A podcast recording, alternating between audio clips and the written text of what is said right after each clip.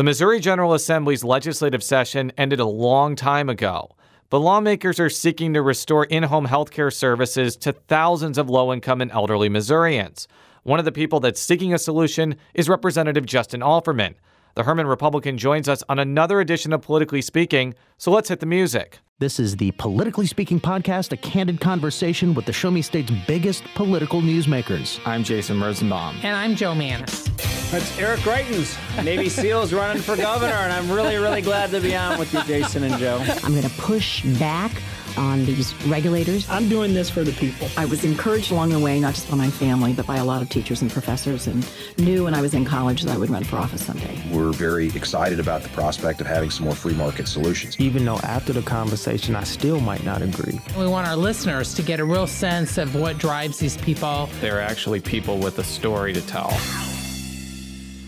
And welcome to the Politically Speaking podcast, the only show about Missouri politics featuring a microphone that literally dropped while the music was playing. Yes, and it wasn't yes. mine. I'm Jason Rosenbaum, the a, a, a I'm Jason Rosenbaum. I'm actually the interim temporary editor in St. Louis Public Radio until they find a, Political per- editor, yes. a, a, a permanent replacement. Joining me in studio today is Colleague Joe Mannies. I'm not brown nosing, but so far Jason's doing a pretty good job. Oh, well, I am actually overseeing Joe.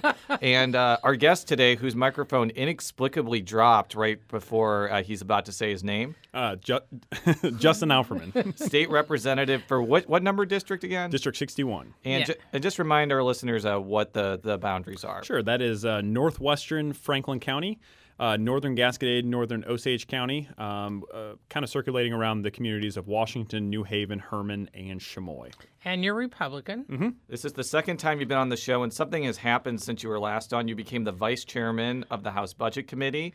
Um, interesting side note one of the people that you worked for politically, former state representative Ed Robb, was vice chairman of the House Budget Committee. I actually followed both Representative Alferman and then Representative Robb, although you weren't a representative then. I think Right. I think you might have been like 23, 24 or something. Oh, like that. goodness. No, I was younger than that. I was uh, 21, 22 whenever I, I started working for uh, Representative Robb on his reelect campaign. And uh, it's kind of come full circle. I had, uh, at that point, had no idea what the uh, Missouri budget was all about. And so, it, you know, hearing Ed almost, you know, 10 years ago uh, talking about this and now actually being a policymaker in that arena, it's. Um, It's amazing. It's very how- surreal. Amazing how things come full circle in Missouri politics. But we're going to talk about the budget first because one of the things that's been left outstanding that's from veto session that people are still talking about are reductions to in-home care for uh, thousands of Missourians. Um, if you could kind of set the table of what the situation is and why we're even talking about this, that would be my first question for you. Sure. Um, a- as you know, the the Missouri budget was um, not in a great place whenever we came into session uh, January of 2017.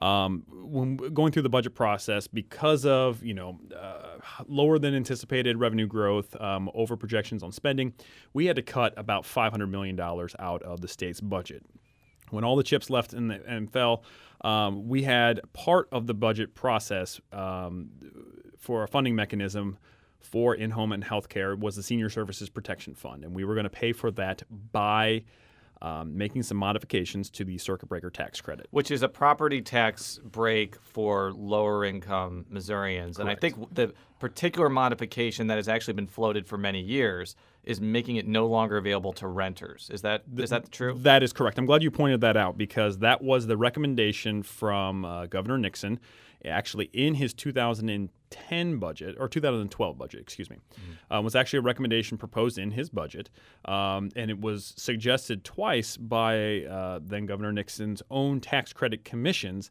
Um, in statute, that is referred to as the property tax credit.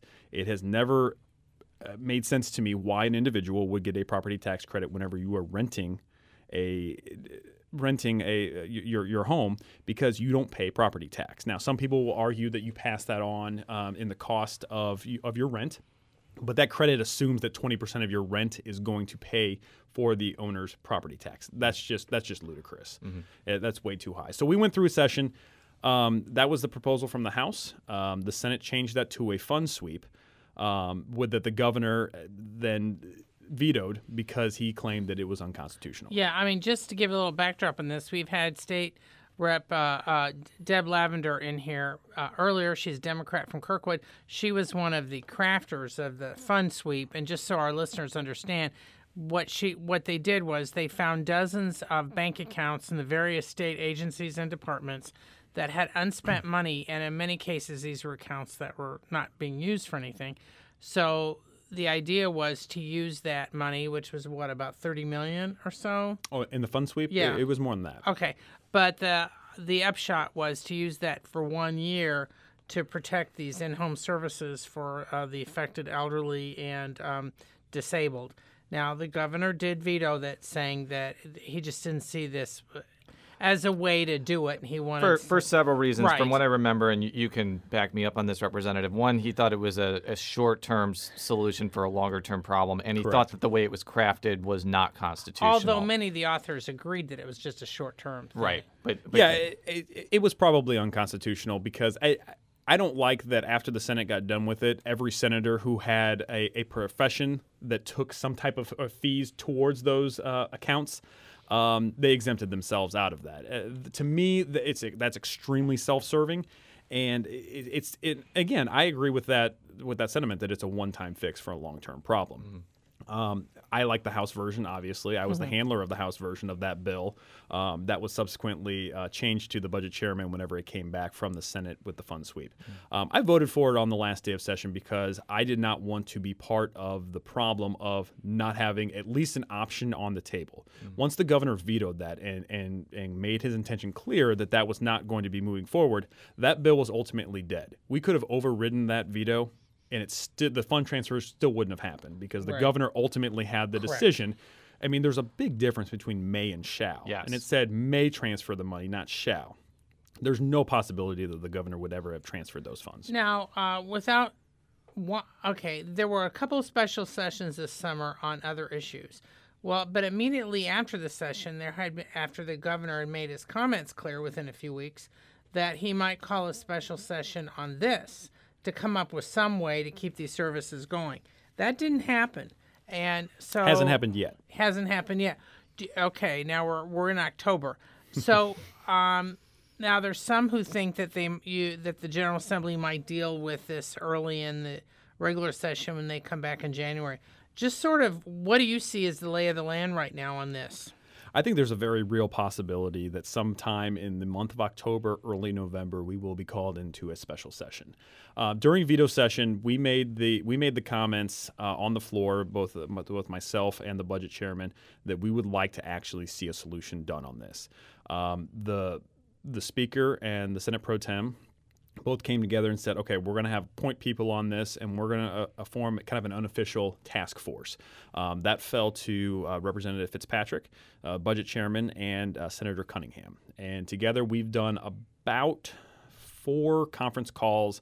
Um, both Republicans and Democrats who are kind of in the arena that that know the logistics of the budget, that know um, the logistics of this type of population that we're trying to um, ultimately rectify, and then that is the 8,000 individuals who are now kicked off of their services because their points of acuity are not high enough. We went from 21 to 24, and the three and a half percent um, uh, reimbursement rate that we're trying to get back for our in-home health care and our nursing homes in the state of Missouri. So, if there is a special session, do you do you anticipate that the plan will look more like what the House wants, where you you use the the the circuit breaker as a way to pay for it, or do you think that it could be a reconfigured fund sweep? I know this is a wonky question, but I want to know what the what the plan is you've talked so far. I personally don't believe that at this point a fund sweep is a viable option for the House. I don't believe that that will make it through fruition in the Missouri House. But in at, based on the income that the state's been coming in, having come in so far, do you even need that? I mean, could there be a move saying, "Look, we're bringing in more money, um, therefore we can restore this program"? I mean, it, a sort of a supplemental budget thing. Is there a possibility of that or not? I think there's a possibility, but I mean, again, this is not the only area in the budget that is going to be need um, need addressing when, whenever we come back into January. I mean, we are already know and anticipate an $83 million increase in the foundation formula just to hit a full funding of the foundation formula. So you take almost, you know, let, us round up, you're, you're almost $100 million into that, you're going to get probably Medicaid over uh, cost overruns. You always do. Uh, we know that that's probably coming. And then you know you you look at higher ed, you look at uh, public safety. There's so many other things that are going to be demanding uh, and being a call on our general revenue, and that's kind of one of the most precious things that we have in the budget committee is that that general revenue. I think when you add all those up, I'm just not sure that that is a viable option just to say, okay, well, we found some extra money in revenue on the bottom line. Um, I, I do know that currently with the task force, we have been tasked with looking at savings through, through the speaker and through the pro tem at looking at the circuit breaker tax credit. That has angered, and, I don't think I'm, I'm, talking out of line here. I, I, think that has angered some of uh, my, my, Democratic colleagues, um, and, and, and, I get that. They would like to see a, a different revenue stream. The problem there is you, we need to be able to start counting on this money reliable mm-hmm. now and all the other programs that they're looking at for uh, for cost savings are going to take at least a year's worth of collections in order to actually have that money in the treasury. Whereas if you get rid of the tax credit, that's money that's not being paid out, and that's why this one, th- this tax credit is a little bit different than any other tax credits. I mean, this is actually us cutting a check to these individuals. This isn't you know, like some of the other tax credits that are just in lieu of taxes. Right. So this is real cost savings that we'll have uh, day one if it were ever passed, and I'm I'm hopeful that we can make some reductions. Uh, some modifications to the program without eliminating the renter's portion, and that's always been the biggest uh, hurdle over in the Senate. The reason I asked about what the plan is going to look like is the big rule of thumb when it comes to special sessions, not only in Missouri, but I think anywhere. Like there was a, apparently like a special session in Colorado that failed because the legislators and the governor didn't really have a on this they weren't on the same page about what the plan actually was. Right. So would you say it, that in order for a special session to happen, the, Senate and the House have to agree on what this plan is going to be as opposed to just going into special session and debating endlessly over what it, what what the what the end result will be? I say this with just preliminary talks with the governor's staff, but I don't believe that the governor wants to call a special session unless we already have the legwork done and a general agreement of what we're going to be settling on whenever we go back into special session. I don't think that we want to drag out a session for you know uh, the full 90 days that a special session could go for, um, debating on what we should actually do. I think, um, and I think pretty much that we have a general agreement between at least the, the House and the Senate leadership of what we're going to be uh, working on. And it just may just be you know fine tuning it um, th- through the session and actually uh, hearing people's input on it. So we'll probably be looking out for that news uh, in the next few weeks. Uh, I'm, I'm, hoping well, with, actually, I'm hoping for it within the next couple of days. Yeah, couple of days. I was yes. going to say it's October, Jason. I, well, I've lost track of time, Joe. Was, but, but Joe, I'm glad I'm glad that you brought that up because even if so say say say we this drags out and we don't actually get a, uh, a special session call because we're in you know mid November and we still don't have an agreement it, just, it still doesn't mean that I'm going to stop working or Senator Cunningham or Fitzpatrick are going to stop working on this because if it does need to run up to that we have to address this in January, I'd rather have a plan in place to work on the first couple of weeks in January and get this out the door by February so, and put an emergency clause on it to where we can act because we're still you know six months into a fiscal year whenever we go back into session. Mm-hmm. So there's still some real cost savings that we can get. And at the end of the day, we're trying to make sure that these 8,000 individuals get the care that they need and that it's cost effective for the state. Because these individuals are going to get their services. They're not we're not just going to kick them out and say guess what? You get no health care they're going to get their health care and it's going to be rendered in a emergency room or a hospital at dramatic cost to the state. Or nursing homes. Or I mean, nursing homes. because i mean that's what i've been hearing is that many of these people uh, especially the disabled uh, would end up being forced into nursing homes because they need this care in order to stay in their home. Right. Th- th- that is correct. And and you know i've already been hearing from uh, a couple of nursing homes that okay raising it from 21 points of acuity to 24 points of acuity doesn't do a whole lot for the nursing homes because they're just going to try every way possible to make sure that every individual is at 24. So, are we actually getting a real representation of the level of care needed, or are we kind of, uh, or, or the providers kind of looking for a way to get to 24 just so that they can be Medicaid eligible? So you kind of alluded to um, my lack of sense of what time it is, and it actually is very close to when the legislature comes back into session. I think I told you that before the show, and you almost fainted given how uh, fa- how fast time has passed. So I'm curious, what are, what are some of the other issues you think are going to be major points of discussion for the legislature? Because there were some major things passed this year. We've talked about it on the show many times, but there were also a lot of things that didn't get done. So it's a broad question, but hopefully we can uh, drill down into some specificity. Well, for, for my for my interest area, you know, obviously is the budget.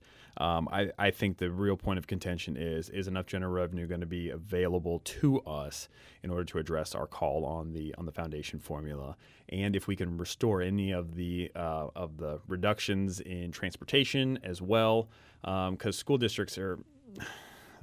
I know, especially a lot of rural school districts are uh, still calling for that. Yeah, well, in fact, that's what I was going to ask. If if the governor and if the General Assembly and repres and legislators like yourself who have many rural districts within your district, if you're hearing a lot from them, because transportation costs, as most of our listeners know, transportation costs in these rural districts uh, is often pretty high because their geographic area of the students is pretty large in Right. many cases. We have 522 school districts in the state of Missouri, and I have two districts that are in the top 25 for miles traveled by bus.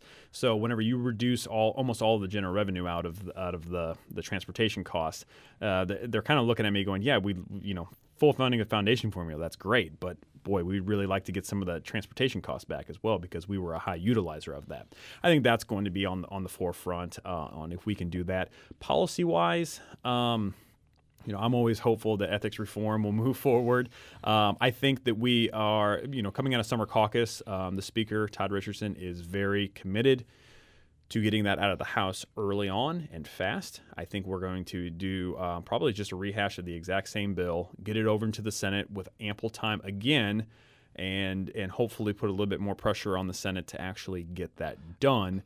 Um, and that and also an amendment 2 fix uh, we were talking about as well making sure that all the tenets of amendment 2 are adhered by local and uh, county candidates as well as state because if we're going to have a set of ethics laws we should hold our local and our and our county candidates to the same standard as well Well, let's talk about that because that's something that I have been highlighting for well over a year. Are you talking about putting campaign donation limits for county and municipal candidates? I think I think that will absolutely be on the table. Can I ask why? Given that the Republicans have typically liked not having limits. You, be, because right now you are going to see a a separate type of candidate in the state of Missouri. So you have your you have your statewide candidates, and you have your local and your municipal candidates. Yeah, And it doesn't th- make sense. And also there is some very there is some very real um, legal que- or questions that are in limbo that the Missouri Ethics Commission has simply thrown up their hands and said, uh, "We have no idea." So, take for instance, um, uh, well, one of your one of your candidate or one of your um, uh, uh, interviewees, uh, Doug Beck. He is a state representative. He's also on the school board.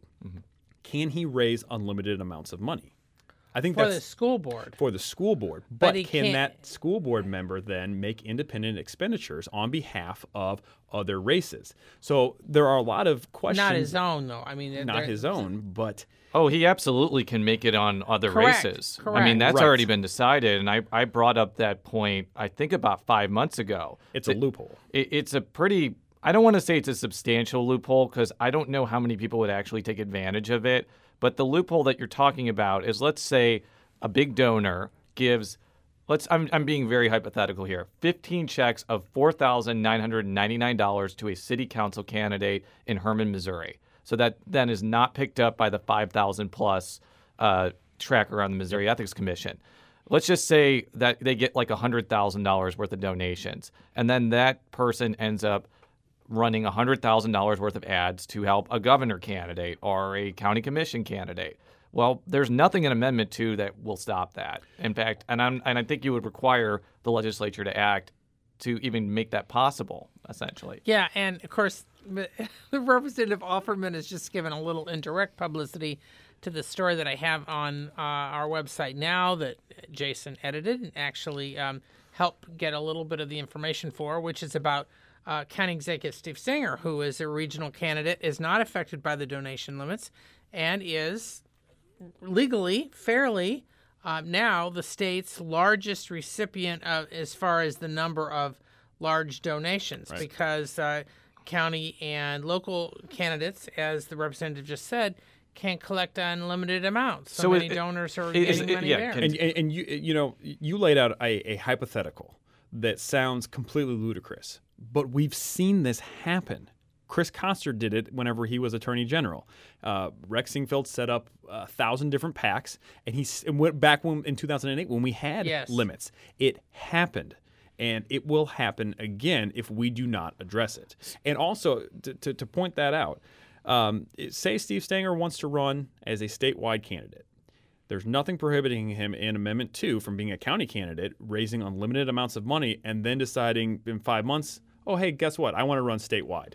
And then having a huge war chest that another potential candidate who wants a startup candidate would not have that advantage. I think it's about if we're going to have standards, which we do have in now uh, because and of now Amendment it's 2 in the state constitution. and it's in the Constitution. Let's make that applicable to all of our candidates and make sure that they're on the same playing field. I, I do want to point something out because I did follow the Ethics Commission opinion on that particular topic. I do not believe that a county candidate can convert into a Yes. statewide candidate without did giving a a, lot of Correct. their money. Yes. But I'm sure that there are many different scenarios that they could do to make sure that they have a lot of money and it's spent on behalf of their candidacy. Well, because in theory they could transfer it into a PAC, not their own PAC, although they could, and either help others or transfer it to an independent PAC Or a and the 501c4, you know. Yes, yes, and the independent PAC or 501c4, which doesn't have to report anything. Could then use it on that person's behalf as long as they There- there- technically it's a don't have any involvement. I, I, I- I think what we clearly laid out is our ethics laws right now, because of what has stuck, what has not stuck, how poorly written Amendment 2 was.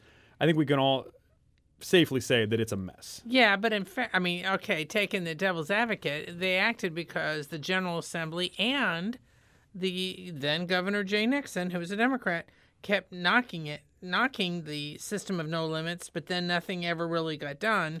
And I am not, I am not endorsing Amendment Two. I'm just Right. saying that that's what set the the climate for Amendment. I don't, Joe, I don't disagree with that one bit. I, I will point out that the Governor Nixon was extremely hypocritical in that, saying that I wish there was limits in, and then taking fifty to hundred thousand dollar checks days after he vetoes legislation. I think that raises suspicion and, and is incredibly hypocritical to say one thing and then do another. We're going to get back to ethics and a little bit later in the show, but I do want to talk about another policy area that's been a big topic of discussion in St. Louis, and that is the aftermath of Jason Stockley's uh, acquittal. I'm not really going to talk with our guest about the mechanics of the case. I'm more interested in the policy uh, fallout from that because when I've talked to many people who are are protesting or some elected officials on the Democratic side who are sympathetic to the protest, they and I asked like, what do you want to see from a policy standpoint? They point to a lot of things that were proposed after Ferguson. So that's independent investigations for police-involved killings. That's more uh, training for for police. That is um, also just efforts to diversify police departments from a racial and um, you know, even gender standpoint. Now, some of those things the legislature can't do, but some of them they can. And I'm interested to hear your take on what the legislature may or may not do, given that you came into office in 2015 when a lot of these same issues came up. Right. So, So, so yeah, you, you- threw a lot of a lot of them at me there. Oh, yeah.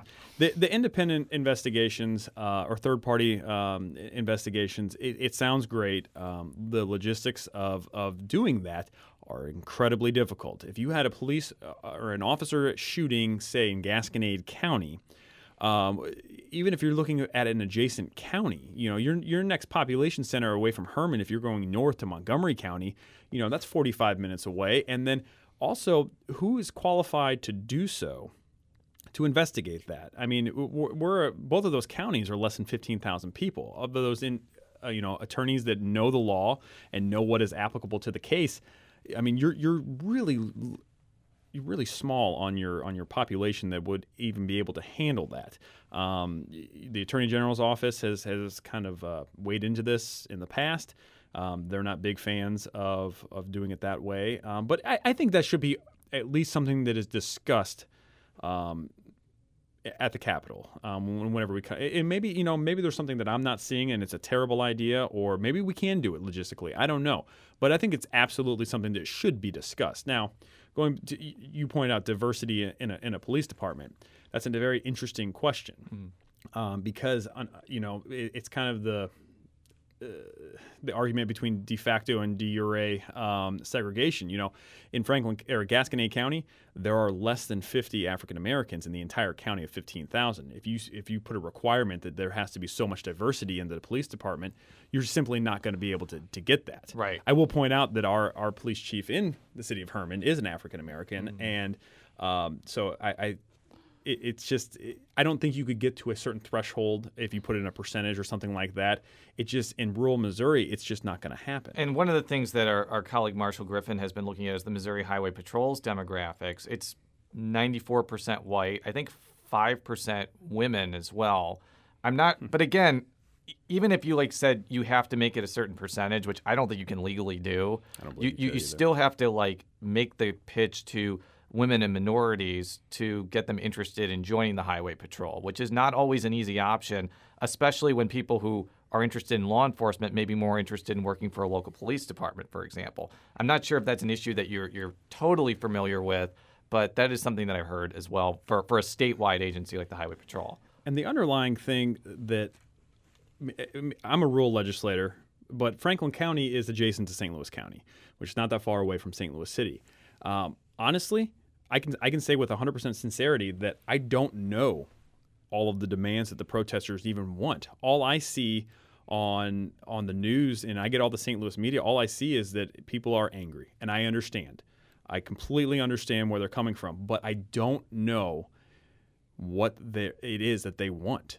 And if that is not being communicated to someone who is in almost an adjacent county, it's certainly going to fall on deaf ears from someone from uh, Lawrence County or Southwest Missouri. So I, I think that there there there obviously is a lot of anger and a lot of people that are trying to get politically motivated. But if that's not being communicated outside of St. Louis County, I don't know how effective these protests will ultimately be. And I hate to put it that way because you know I I, I, I absolutely understand their angst, but I don't know what they want. Yeah, so that might be something that I don't even want to say protest leaders because it seems like this is something that's happened. I don't want to say organically because there is some organization to it, but I, I think that's what some people who are prominent in this movement may have to articulate to people like you when they're talking specifically about policy. Because a lot of what they're doing is not necessarily about policy, it's about changing hearts and minds about how police interact with African Americans. But what we're talking about here is specifically policy. And I think that that what you said might be a challenge ahead for people that support this protest movement. How that translates into policy in Jefferson City, absolutely. So I do want to talk again, kind of slipping from this to ethics again. Um, one of the things that I have been following is there's this ballot initiative called Clean Missouri. It is multifaceted. I think there's about five or six different things. Yes. Um, and I might miss a couple of things here, and we'll get to this part in a minute. Um, there is open records for legislative emails and documents.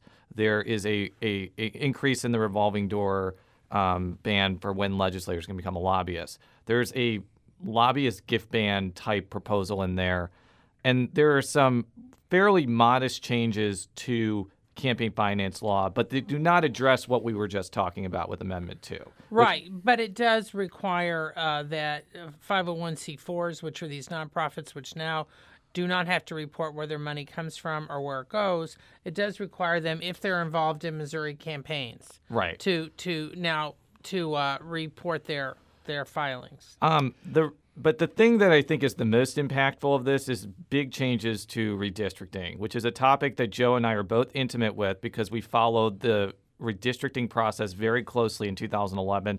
I'm sure that you followed redistricting processes in 2019 91 as well. Oh, yeah. In fact, just so people know, Congresswoman Ann Wagner, frankly, was in effect pretty much in charge of the redistricting in Missouri in the early 1990s. I mean, because of her status at that point. She was very active in the Republican Party. Just FYI. So the reason I'm bringing this up is if you listen to our last show, you know the redistricting process well because you were a staffer with the Missouri Republican Party in mm-hmm. 2011.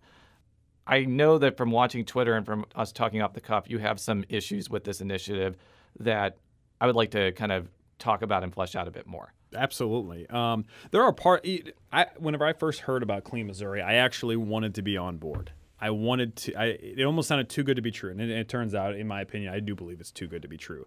Um, first and foremost, I think it is blatantly unconstitutional to group that many things together under the umbrella of ethics and, and, to put it into a constitutional amendment. I think that's blatantly unconstitutional. Constitution is pretty clear that you have to have a single subject that you're addressing, and I think you're addressing throwing uh, redistricting in under ethics. I don't think fits at all.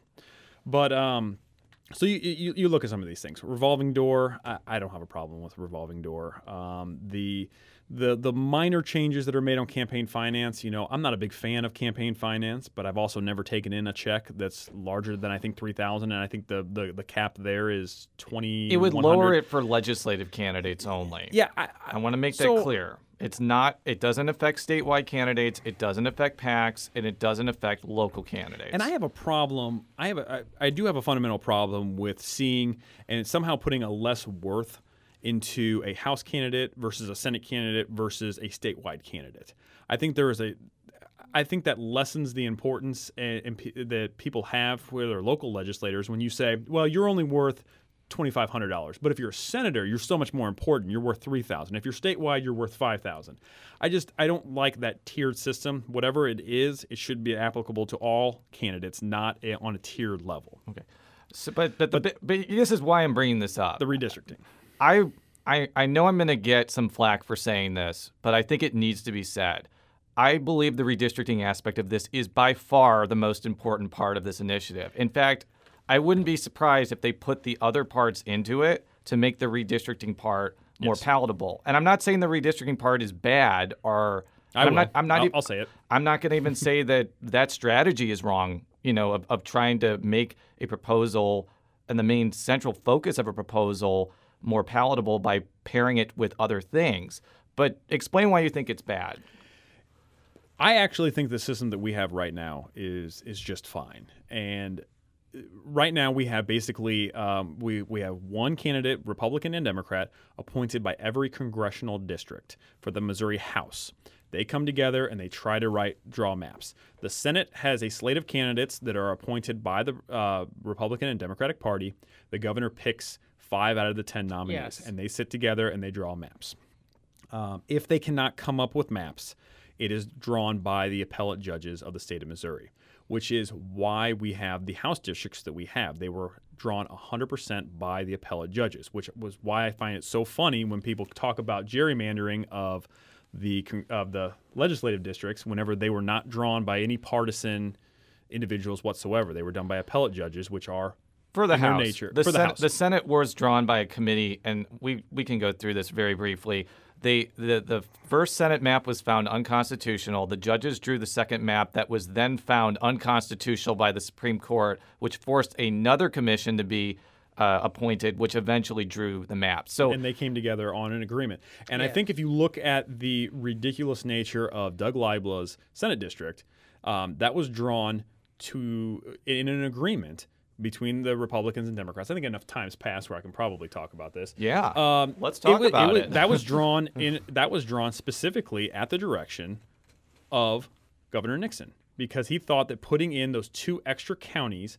Um, that kind of are kind of the tail, if, if you will, of Senator Libla's district, would have given um, the Democratic candidate down there, and I can't remember his name, Terry Swinger. Terry Swinger, yes. would have given him a two-point better uh, Democratic percentage and they thought maybe that was enough to swing that district. It uh, it clearly was not. It was not. It was not even close. Not even close. But that's why. And, it, and if you go by from a com, com, uh, compactness standard, I mean, it doesn't look good whatsoever. And you could have easily sw- swapped in one other county and made it more compact. Okay. But that was a deal. The reason I bring that up is that there are deals that are cut and that both sides can come together on a map. Um, the the way that the Clean Initiative does this is it sets up an independent panel, um, and it also puts way too much importance on a state demographer. Right. It, I, I've been trained by the RNC. I've been trained by individuals um, of Maptitude, uh, of Caliper Corporation. I, I know demographics. I know how to do this line of work.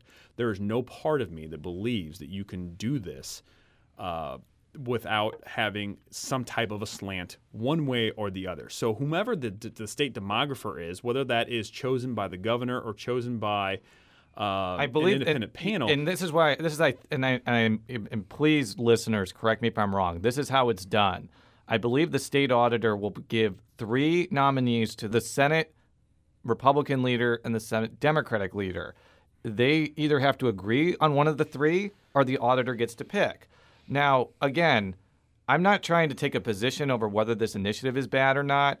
I do want to point out this scenario, which seems to be possible. Let's say a Republican becomes the next state auditor.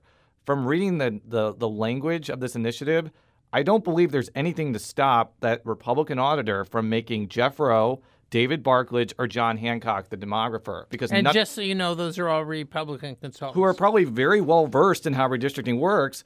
Each But, one of them involved in the redistricting process between 1991 and now. but Correct. none of them have been elected officials. I believe it says that it cannot be elected officials. And if I'm wrong about this, you can send hate mail about it.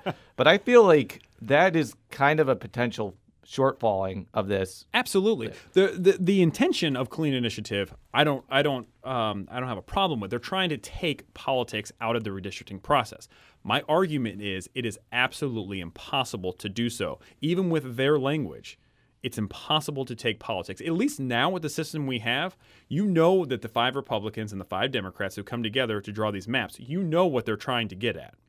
You know exactly what they're trying to do with the, the legislative districts as well. You know where you're coming from whenever you're drawing these districts. If you try to hide under the mask of, a, oh, well, we're going to have an independent council do this, it's simply not going to happen. And I think a lot of this is going to be hashed out before this even gets to the ballot. It's going to be hashed out at the at the national level Right. with the Supreme Court saying, you know, taking up the case saying, can uh, you know, Republican index, Democratic index of districts, can that play a factor into the districts?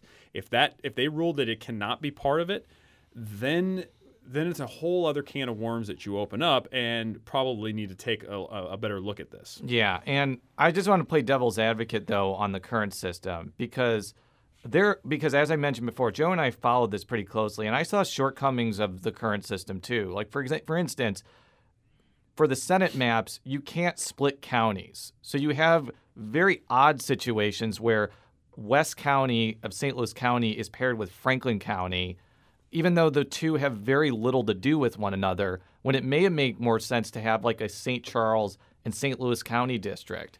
Um, you know, and, and also you could also make the argument that judges drawing the districts is not necessarily a good thing because they probably do it in secret. They probably don't understand what they're doing most likely because they're not trained on how to draw districts. And, And it's probably clerks drawing it. and they the are judges. under a lot of political pressure. and they are. and I mean, I've I heard, mean, you, I mean, the representative just laid out one case. So, I mean, I don't know if this is particularly the initiative to do it, but would you acknowledge that the current system does have some shortcomings and may need to be re-examined? Oh, ab- absolutely. But this is a coordinated effort. You're actually seeing these type of initiatives done nationwide. Um, there is a coordinated effort, and, and I'll go ahead and be the person that says it. There's a coordinated effort by uh, the national DNC to get a rein in on some of these legislative districts and how they're drawn. Um, some states have their actual legislative body draw their own maps. Um, I think that's probably not the the route that we should go down. Even though the legislator does draw legislature rather uh, does draw the congressional districts. Um, I, I don't think that would be the the route we want to go down. I think there could be some absolutely some some changes that are made to our current statutes as as we redistrict, but. Again, a lot of this is going to be dictated at what the what the, the the Supreme Court says is allowable or not. That's going to have I mean, you're talking about upending the entire system, if potentially, of how we've drawn districts for the past 200 years. Yes. And, and no one, even you know, back in the 1780s, whenever you know you had your first redistricting, you're still having a little bit of political uh, influence into these districts. Whether you want to admit it or not, it happens. And, and one of the things in the Clean Missouri Initiative is that it has to take, and, and I may be paraphrasing here, partisan fairness into account, which which may actually be what ends up happening if the Supreme Court rules that partisan redistricting is unconstitutional. So, in some sense, I don't want to say it's redundant, but they may actually achieve their goal without doing anything if the Supreme Court decides that's how it should be done. But that's that in essence, that is the most asinine way of drawing districts. And I believe it's almost impossible. Jason, how do you draw a district, a congressional district? So say say that we're, we're talking about congressional districts. Yeah. How do you draw a competitively competitively fair Republican 50%, Democrat 50% with St. Louis County or St. Louis City? Unless you draw that district going from St. Louis City through Franklin County, or maybe through St. Charles, you're not going to get a 50-50 district. I don't think you by the population of where they where they nest themselves, I don't think you can. And I and I and I think that that's one of the issues for Democrats going forward. We can talk more broadly now about kind of the challenge ahead. I know you're a Republican, but it kind of goes into the, the challenge for Democrats. The Democratic populations in the state are basically clustered in Kansas City, St. Louis, and to some extent Columbia, although mm-hmm. Columbia is getting a lot more, the Boone County is getting a lot more Republican. So the problem for Democrats on a state legislator level and on a congressional level is even if you have a system that may make redistricting more advantageous for them, it's going to be very difficult to find districts of 35,000 people and 125,000 people where you get enough Democrats to make it competitive in some of the rural parts of the state where they've completely right. collapsed. Yeah, you're, you're you know, I, I understand if you if you've been in the minority party this long, um, you you would like to see something changed that maybe would be advantageous to your party. But you know, Franklin County, I would I would I will gladly give up uh, my district to the hands of the Democrats. I would say go ahead and try to draw a Democratic district. It's just not going to happen. I mean, I think every state is different. I mean, but in Missouri, yes, Missouri very much. It's the way the population is. It's very much part. I mean, partisan. I mean, just it just is. And you're not going to get a Republican district in in St. Louis City, and I understand that. So I don't understand if you draw the legislative districts differently, how that is going to be advantageous for one party over the other. I think you still probably get the same uh, the same uh, breakdown no matter how you draw the districts. Well, I appreciate this rousing uh, discussion about redistricting. It is one of the topics that, believe it or not, I get most excited about, and we've run out of time. And that's why we have podcasts about it. So, uh, for all of our stories, stlpublicradio.org. Follow me on Twitter at Jay Rosenbaum. Follow Joe on Twitter at Jay Mannies. That's J M A N N I E S. And you can follow the representative on Twitter at uh, Justin Alf. We'll J U S T I N A L F. Sorry for interrupting, but we'll be back next time. Until then, so long.